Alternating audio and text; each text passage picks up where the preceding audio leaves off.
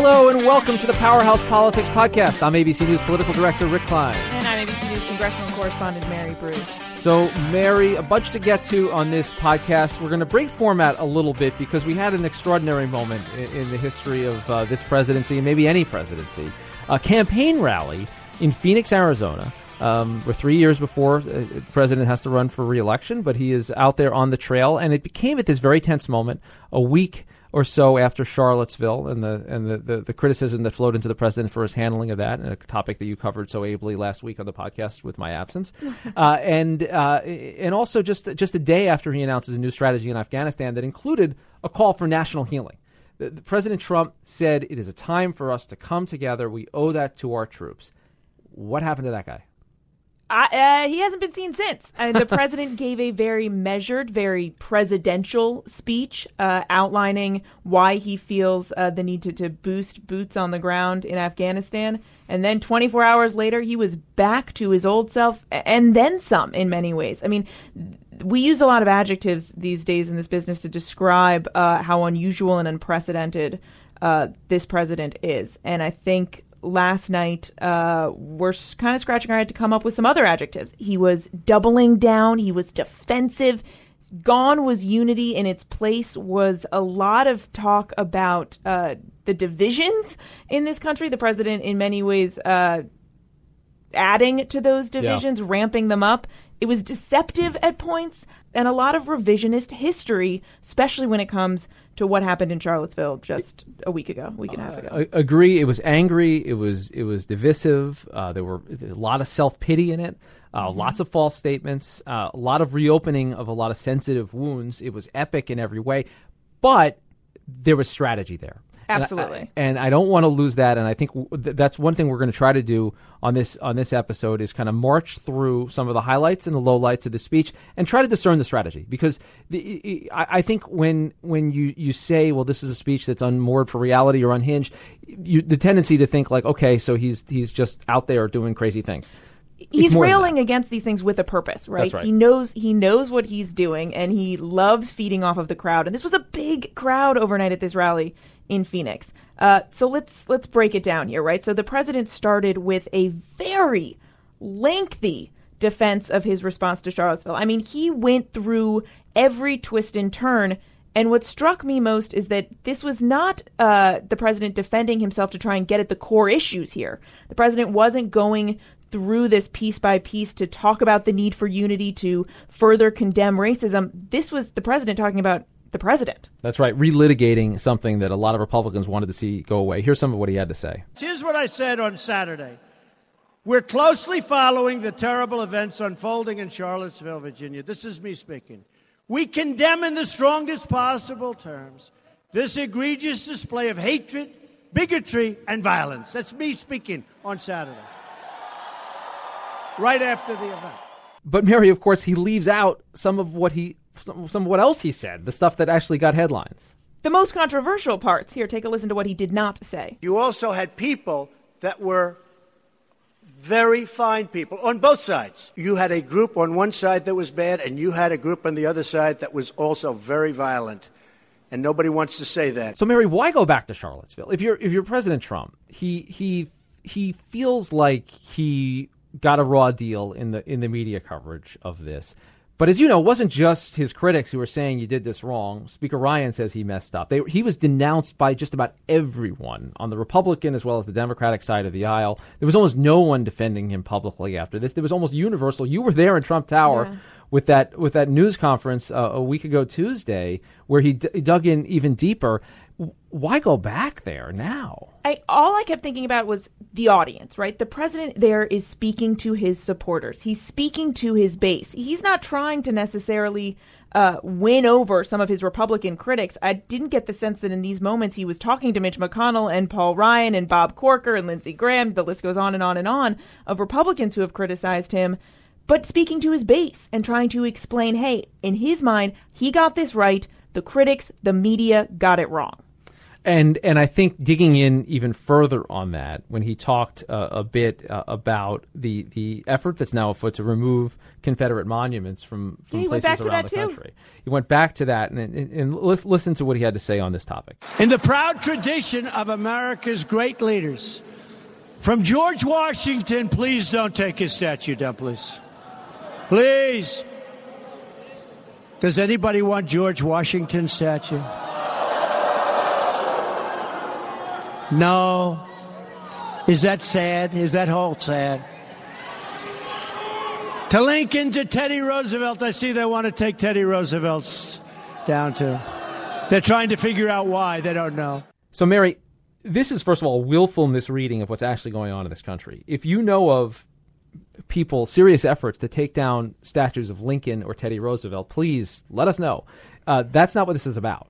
This is about uh, parts of Confederate history that have been celebrated over a long period of time. That's a, well, Charlottesville. The original rally was to, to, to save a statue of Robert E. Lee. And this debate that's going on in this country, the president's diminishing that debate. And, and I think marking down a, a couple of important touchstones in talking about our culture that to me is is coded language, and I, I, can only imagine how it's heard by those who were rallying in favor of keeping statues of people like Robert E. Lee. Yeah, a lot of people hear those terms, our culture, our history, that that our word that keeps popping up again and again and again, and they say, look, that's a dog whistle, right? The president is speaking in codes, as you mentioned, aiming that at a particular uh, section of the country that a lot of people feel he should be condemning right now.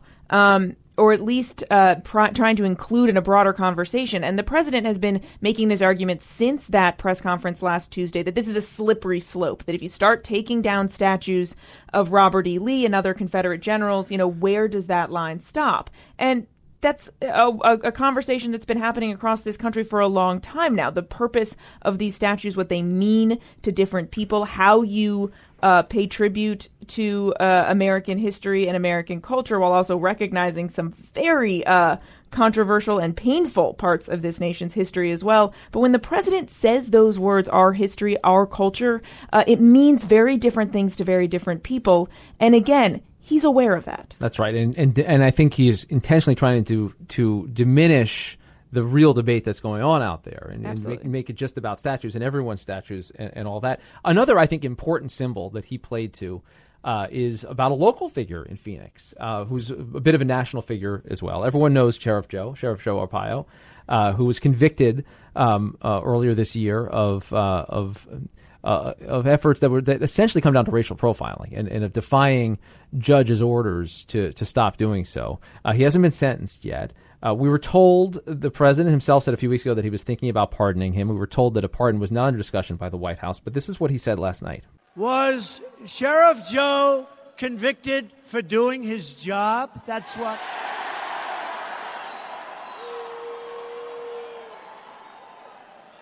He should have had a jury but you know what? I'll make a prediction. I think he's going to be just fine, okay?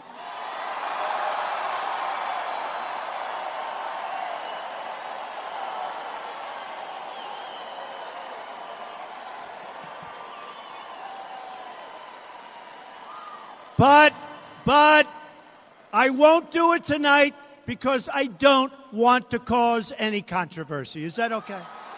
All right? But Sheriff Joe can feel good. Not a lot of subtlety there, Mary. No. I mean, uh, I, I, I, that was pretty cut and dry. we kind of know what he's going to do. and you know, you can just picture. You begin to wonder what his staff is thinking at this point, right? Because this is the exact opposite of what we'd been told he was going to do. It's clear he knows this is the exact opposite of what he's been advised to do. It was the first of many things in this very lengthy speech that seemed to run completely counter to what his aides and his staff. Which he even said at times. Yeah, he even, even said, said, he's flying they're telling me not to do this. Of, of their advice. Uh, and look, I mean, Sheriff Joe Arpaio is a is a lightning rod, and it comes in this speech in this time in this country where the president uh, is being encouraged to talk about unity, and here he is, uh, not so subtly hinting that he's going to pardon someone who, uh, you know, has is being sentenced for a federal criminal contempt conviction stemming from racial profiling. Yeah. Uh, that would suggest to be doing, you know, r- sort of flying in the face of those calls for the president to bring the country together.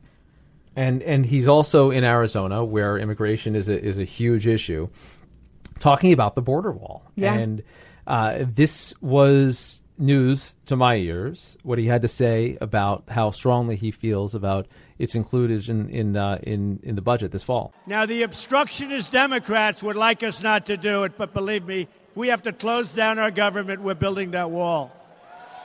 Let me be very clear to Democrats in Congress who oppose a border wall and stand in the way of border security.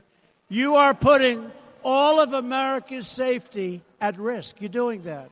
You're doing that. Yet the, the president saying that he is going to get funding for that border wall, even if it means shutting down the government. Yeah. Because remember, when, when Congress comes back the week after next, they have this really urgent to do list of raising the debt ceiling and paying the bills, just keeping the lights on. And the president is now suggesting that he wants to, you know, tangle into this debate funding for that wall, that signature campaign promise. I think the president saying that wasn't just surprising to to you and I. It was surprising to Republicans up on Capitol Hill because they disagree. They are not going to be eager to try and link funding for the border wall to all of these budgetary fights. And in fact, I was uh, talking with a top GOP aide earlier this morning, asking them about this, and they told me, and I want to make sure I get this right, that, that next month Republicans will be focused on passing a budget, funding the government, and raising the debt ceiling so we can get on to reforming the tax code. Do you notice anything missing there?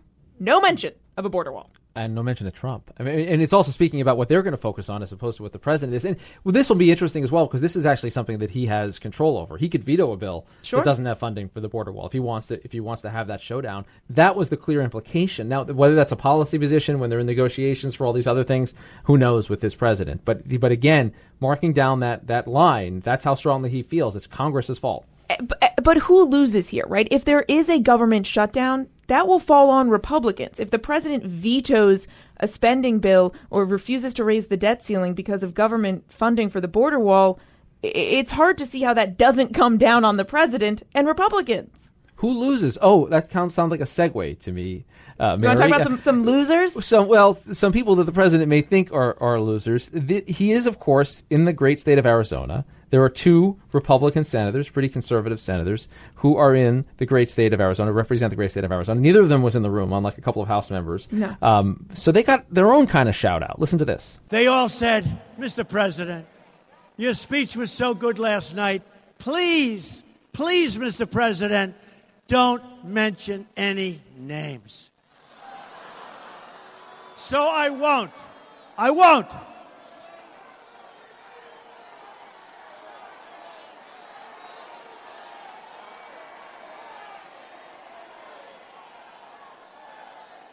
No, I won't vote. One vote away. I will not mention any names. Very presidential, isn't it? Very presidential. And nobody wants me to talk about your other senator who's weak on borders, weak on crime. So I won't talk about him. Nobody wants me to talk about him. Nobody knows who the hell he is. Well, I don't know about you, but I knew who the hell he was talking about right there. Uh, it, it, again, not a lot of subtlety there to, to know that he's talking about Senator Jeff Flake, one of the most endangered Republicans in the country. Uh, now has at least one primary opponent, may have more than that. Uh, strong hints from the president when he uses his name on Twitter that he may up, end up endorsing one of those. What does this feud with Jeff Flake? Uh, we'll get to the other senator in a second, but let's start with Jeff Flake. What does this feud possibly accomplish for President Trump? I mean, when you look at the big picture, right? This is the Republican president of the United States going after a vulnerable senator of his own party who's up for reelection. Now, correct me if I'm wrong here, but generally you don't want to lose seats in the Senate in your own party. I think that's usually I think math. that's usually Yeah, how that's this traditionally goes. how it's so worked. it is just it makes no sense, but there are a lot of sort of other reasons behind this. Look, the president doesn't like Jeff Flake because Jeff Flake quite literally has written the book on uh, opposing the president. He has yeah. written an actual book on why he thinks this president, outlining how he thinks this president uh, may be dangerous for the party. Um, and it, it also is a not so subtle rebuke of Mitch McConnell, who has promised to protect Jeff Flake, to protect these incum- these incumbents at all costs. Yeah. Yeah, that, that, that's that's right, and I think he picks these individuals because there's a chance for him to flex a muscle. And if he's able to beat Jeff Flake in a primary, that's a big message about the muscle of President Trump. And that may be more important to him than expanding a majority is being able to show that he can win. And that, that's why he picks a fight like this. But it is such a perilous political game Yeah. to be playing. And it's pretty out of touch, too, with the political reality back here in Washington because the Senate. Republicans have a slim majority here. The president cannot be going around poking Republican senators in the eye and, and nudging them uh, in a way that could make them turn away from supporting the president's agenda. He needs every Republican vote he can get on a lot of these top issues. And when you start, you know, sort of throwing mud in their face, that doesn't really help the president get much done. and by the way, he got Jeff Flake's vote on the Obamacare repeal. He did, but someone else's vote he did not. He I did not. paid attention to that. There was a thumbs down that came from the senior senator from the state of Arizona, John McCain. Now, John McCain was not mentioned last night at the rally. That was striking for several reasons. Number one, he of course had him on his mind when we talked about that one vote. That that bugs President Trump. he railed against that one vote. that one night. vote. Number two, uh, John McCain is right now battling brain cancer, and uh, is is engaged in literally the fight of his life to to to try to return to work and to to re- to restore his health. Uh, there was not a word about that. In addition to that, the the John S. McCain. Uh, you may have heard in the news, uh, was just involved in a tragic accident that several service members di- uh, died in. Um, the, the, the that that ship is named for Senator McCain's father and grandfather.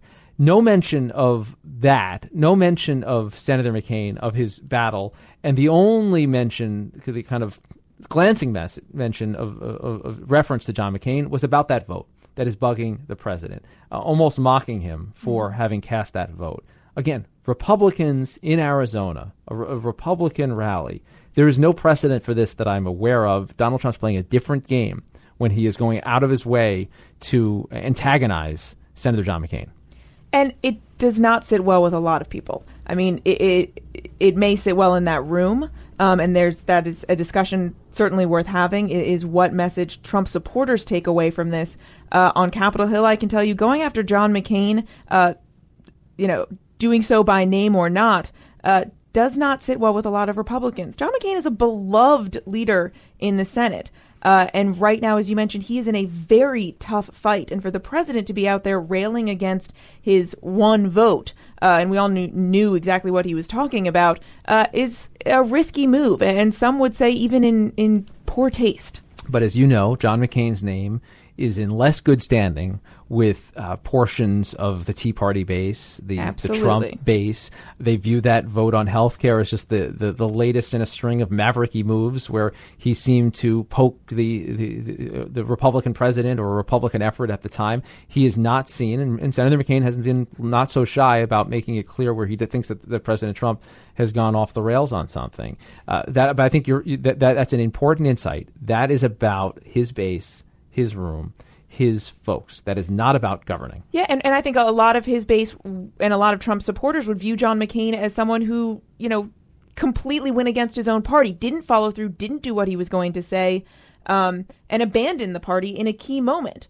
Uh, while a lot of Republican leaders who I've talked with, Republicans up on Capitol Hill in the wake of that vote, they were really hesitant to criticize McCain individually. Um, you know, they they would speak out against uh, not being able to get this vote through, but they would not target McCain specifically. But you're absolutely right. You know, if the president is is riling up his base and he wants to speak to his supporters, he certainly is doing so with this message.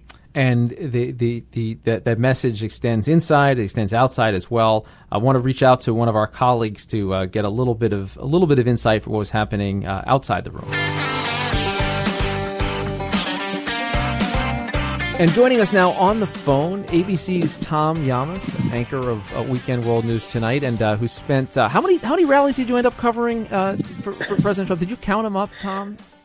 One or two. I right? never counted them. I never counted them up, but I would. I mean, I would assume. I mean, there's more than a hundred. I mean, it was Wow. it was a year and a half. Yeah, it was more. It was a year and a half. It was nearly almost every rally he he hosted while he was a candidate. So you're you're in you're in Phoenix now, where where the rally was last night, and you were you were stationed outside. What was the scene like outside? It was hot, but what was what was what was going on outside the arena?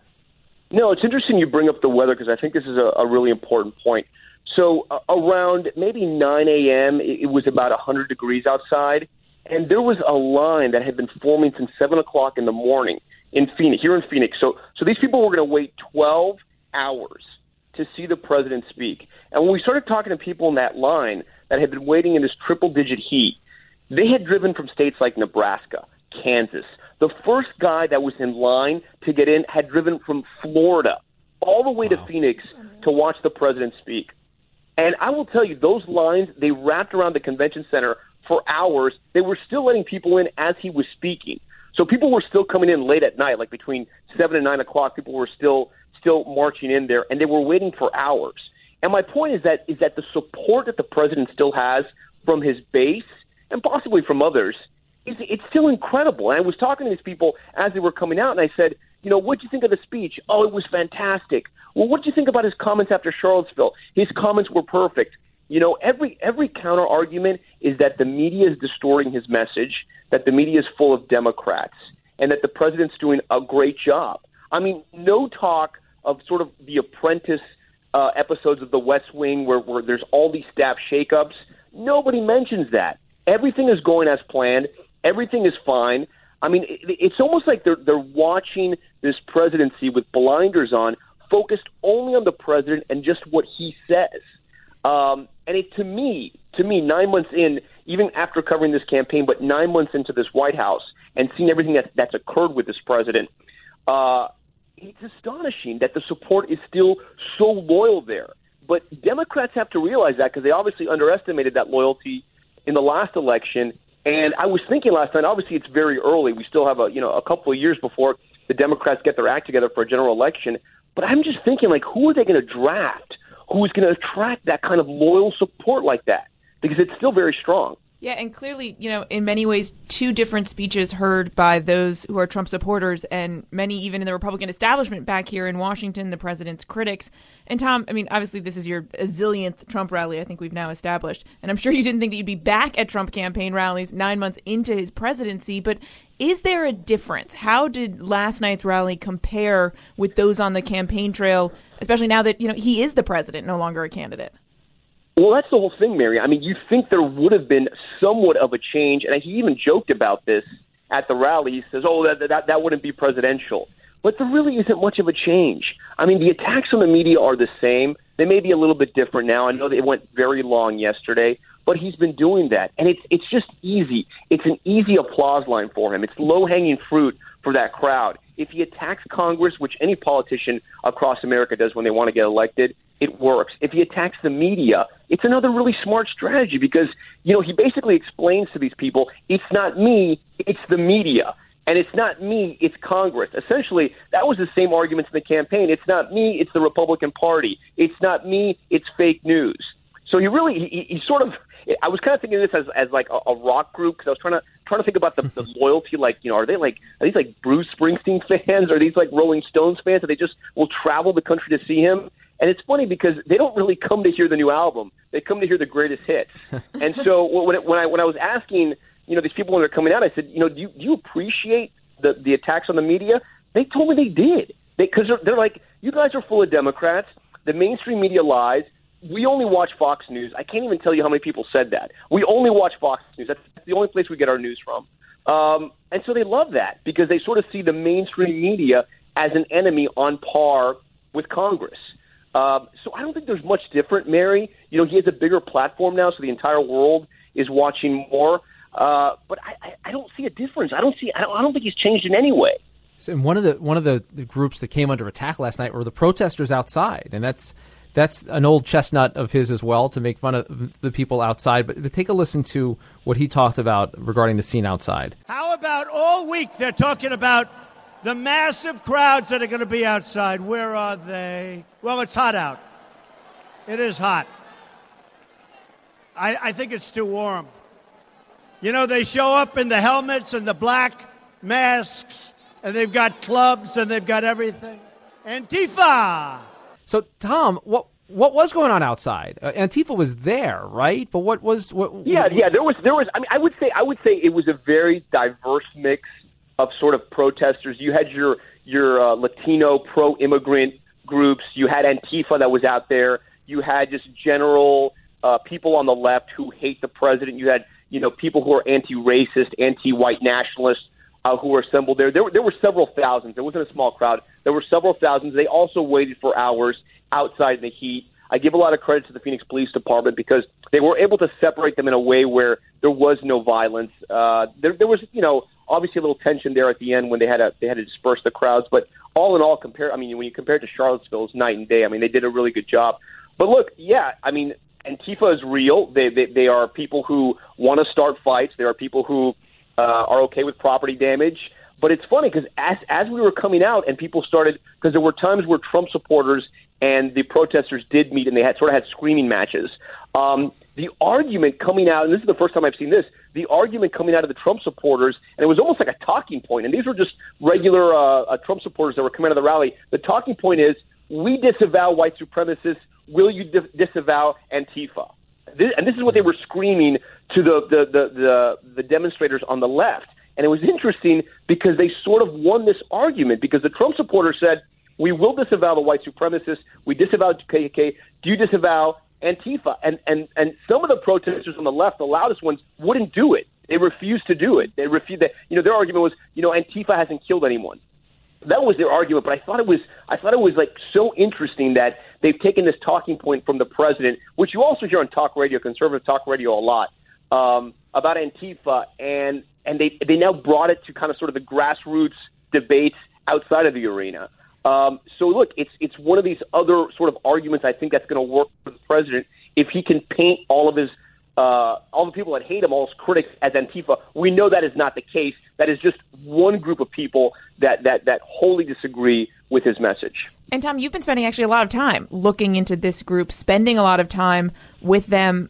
What is it that they're really after here? And would they look at what happened last night outside of this rally, look at the protests, and consider that to be a success?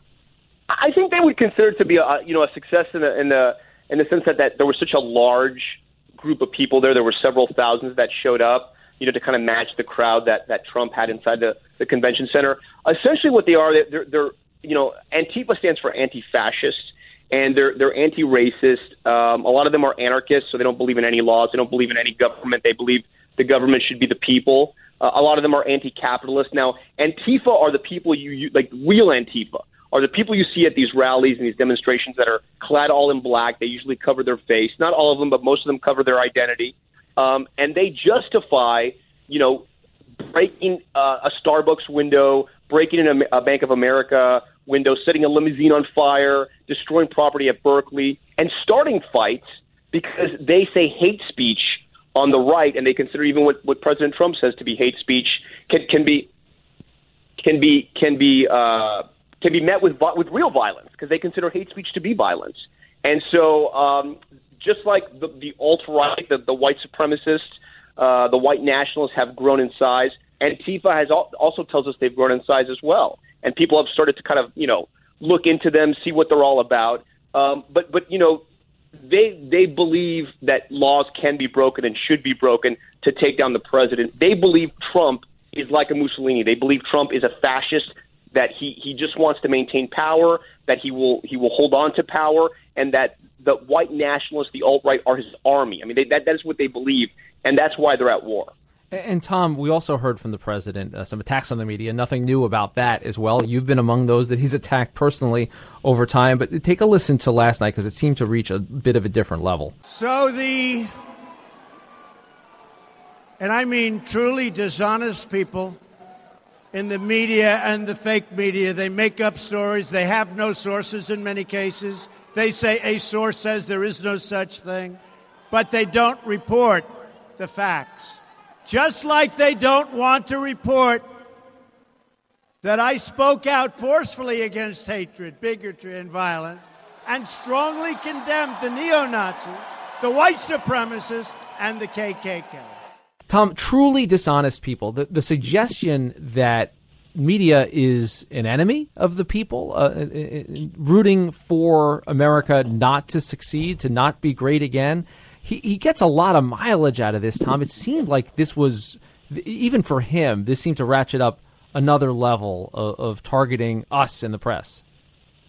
Yeah, he's definitely upping the ante, Rick. There's there's no doubt about that. It, it, it is getting uh, more and more serious, but you have to also realize the president is waking up every morning – and finding on the front page of the New York Times, the Washington Post, uh, ABCNews.com. He's seen stories, you know, that are breaking investigations, uh, uh, stories that have been leaked about inner turmoil, you know, within his staff, just about how he operates day to day, some of the silly things that apparently he says and does, you know, while trying to run that White House and it's going to drive him crazy. And if he turns on cable news, regardless, you know, except if he's watching Fox News, but if he turns on CNN or MSNBC, I mean, it is it, it is pretty tough. You know, it is very tough to watch if you're the president because there there almost isn't anything positive. Uh, to be fair, you know, when they're talking about the White House and what's coming out of it, you know, to defend obviously uh, many many of our colleagues in the media. I mean, the president doesn't have a whole lot to brag about though either. Um, so when you put that all together, his argument is going to be, listen, guys, it's not that bad. Telling his supporters, it's not that bad. It's the mainstream media. I think what he's, I think what he's getting at, though, Rick, I think he's he's trying to make the argument that not only not only is the media against him, they're coordinating against him. So right. sort of sort of like all the people in the pen that are shooting uh, at these uh, rallies you know, where the, the White House press pool sits with, with all the cameras, the local stations, all these people in the pen, they're coordinating against us. I think that's the argument he's trying to get to, that all the media is, is, is sort of acting against him. And Tom, you mentioned being in that pen, and I think the experience that you've had many, many times, I know I've gotten a taste of it as well, when he goes on these screeds against the press, which is, you know, sort of a standard line of his campaign speeches, the crowd turns to you. I mean, the crowd turns on you as as the press in that pen. They're shouting, they're screaming, often screaming, you know, profanities at us. Last night did seem a little bit different though, because it went on for so long and the vitriol and the temperature seemed dialed up so much. Is there a danger here that this is simply incitement, pure and simple? Is it dangerous? I mean, he, he, right? He's he's fanning the flames, no doubt. I remember there was one time in Pennsylvania where it was, I think, the day before the election might have been the night before the election. We were somewhere in Pennsylvania, and it was like this dark gymnasium. It was packed.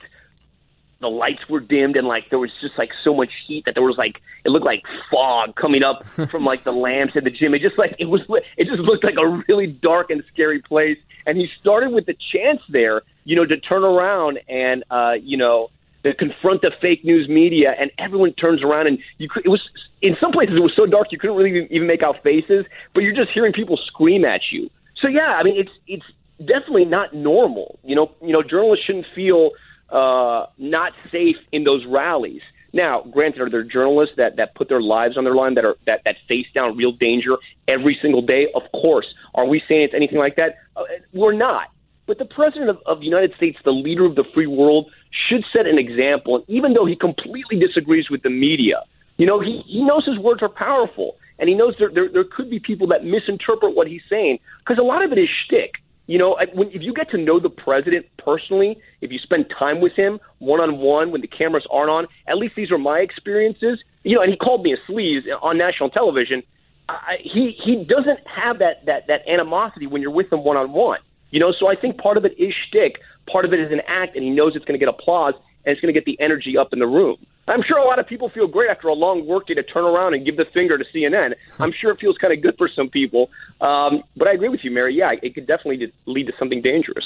Well, Tom, you're no sleaze in our book. Thank you. Thank you, sir. That means Thank a lot coming from you. Hey, you know, I, I, I, know, I know a few, I know a few of them. You know how that works. Tom Llamas, thanks for being here. Really appreciate it, and thanks for your, your work out there in, in the heat uh, and, and those many months covering the Trump campaign. Appreciate it, man. Thanks, Tom. Thank you. So, Mary, there's one more clip I want to get to before we close here today because I think uh, it's a it's a pretty well perfect encapsulation Perfect. of uh, of a lot of what was was going on uh, it, it, it, at this uh, pretty extraordinary rally. The words were perfect. They only take out anything they can think of, and for the most part, all they do is complain. But they don't put on those words, and they don't put on me saying those words. The media can attack me, but where I draw the line is when they attack you, which is what they do. When they attack the decency of our supporters. It's a lot there, Mary. I mean, the, the, the, the where I draw the line is when they attack you. He he. It seems to me that he's using he's using these attacks on himself to make it seem like look look everyone's attacking you, my followers, and and it's that that he's trying to exploit. That there, I think there's some real power in in that if you're in that crowd and you look at this as not an attack on President Trump, but an attack on you who supported him. And he's creating this sort of us versus them mentality and riling that up. Um, but at the end of the day, words, perfect or not, matter. And he's the president of the United States. And you have to use those words carefully. And omitting some words and twisting others, perhaps, uh, has an impact. And I think what we've seen last night, what we've seen over the last two, three weeks, is a lot of people looking to the president and wondering, you know, what role is he going to play going forward? There's been an understanding uh, in this country for a long time that the president is supposed to be, you know, the uniter in chief, is supposed to bring this country together. And with the president's words last night, you know, with, with that quote, he's in some ways sort of driving a wedge between people and doing so seemingly intentionally. And looking for that wedge, looking for those fault lines, not looking to heal, looking to battle. That to me was was was very striking, and of course, it has implications for the tone of the presidency. It also has implications on him actually doing the job of president. Uh, as you know very well, Mary, uh, Congress will be back pretty soon. Mm-hmm. Uh, some real work on, on the plate. It's hard for me to imagine. I mean, I, I was co- kind of contemplating how Senator Jeff Flake or John McCain or Mitch McConnell or Ben Sasse, for that matter, how they are receiving a speech like this because they have to work with the president. And and the, these words, I mean, they can take insults. They're, mm-hmm. they're big boys. They they get it. But if you're if you're as worried about the state of affairs in this country after Charlottesville, if you're you realize the tension in this country that that's out there and the hard tasks ahead in trying to keep the government open and, and, and worrying about the debt ceiling, it's just hard to see how this is productive. Yeah. And I mean, to be a fly in the wall sitting next to Mitch McConnell as he listens to this speech, I mean, they have to make something of this. And the Republican Party now has to move forward. And the issue here is that while the president is taking a lot of time picking fights, defending himself, going uh, on the defensive, that doesn't get anything done necessarily. That's not helping to push through an agenda. And yes, while leaders on, on Capitol Hill have to work with the president, uh, only to a certain point. And I think you're starting to see uh, some fracturing going on here, and you may see a lot more. You may see, you know, a real division here between uh, Republicans on Capitol Hill and the president, and them sort of. I don't want to say going their own way, but you know, leading their own charge. That's a great point. You could see a president who gets louder but gets smaller at the same yeah, at exactly. the same time, even as he as he gets louder. Uh, Mary Bruce, great to be with you here. There's a rumor going around that Jon Karl's coming back, but we haven't John conf- Karl. We haven't I've confirmed that. that. Yeah, exactly. It's really too bad because he hasn't missed a single thing while he's been no, on vacation. No, Such we, perfect timing. We definitely won't give him a hard time about missing any any news events. Uh, but that does it for this edition of Powerhouse Politics. You can check us out uh, on iTunes or on Stitcher Radio, anywhere you get your podcast. Subscribe, leave us a review. For Mary Bruce, I'm Rick Klein. Thanks for listening.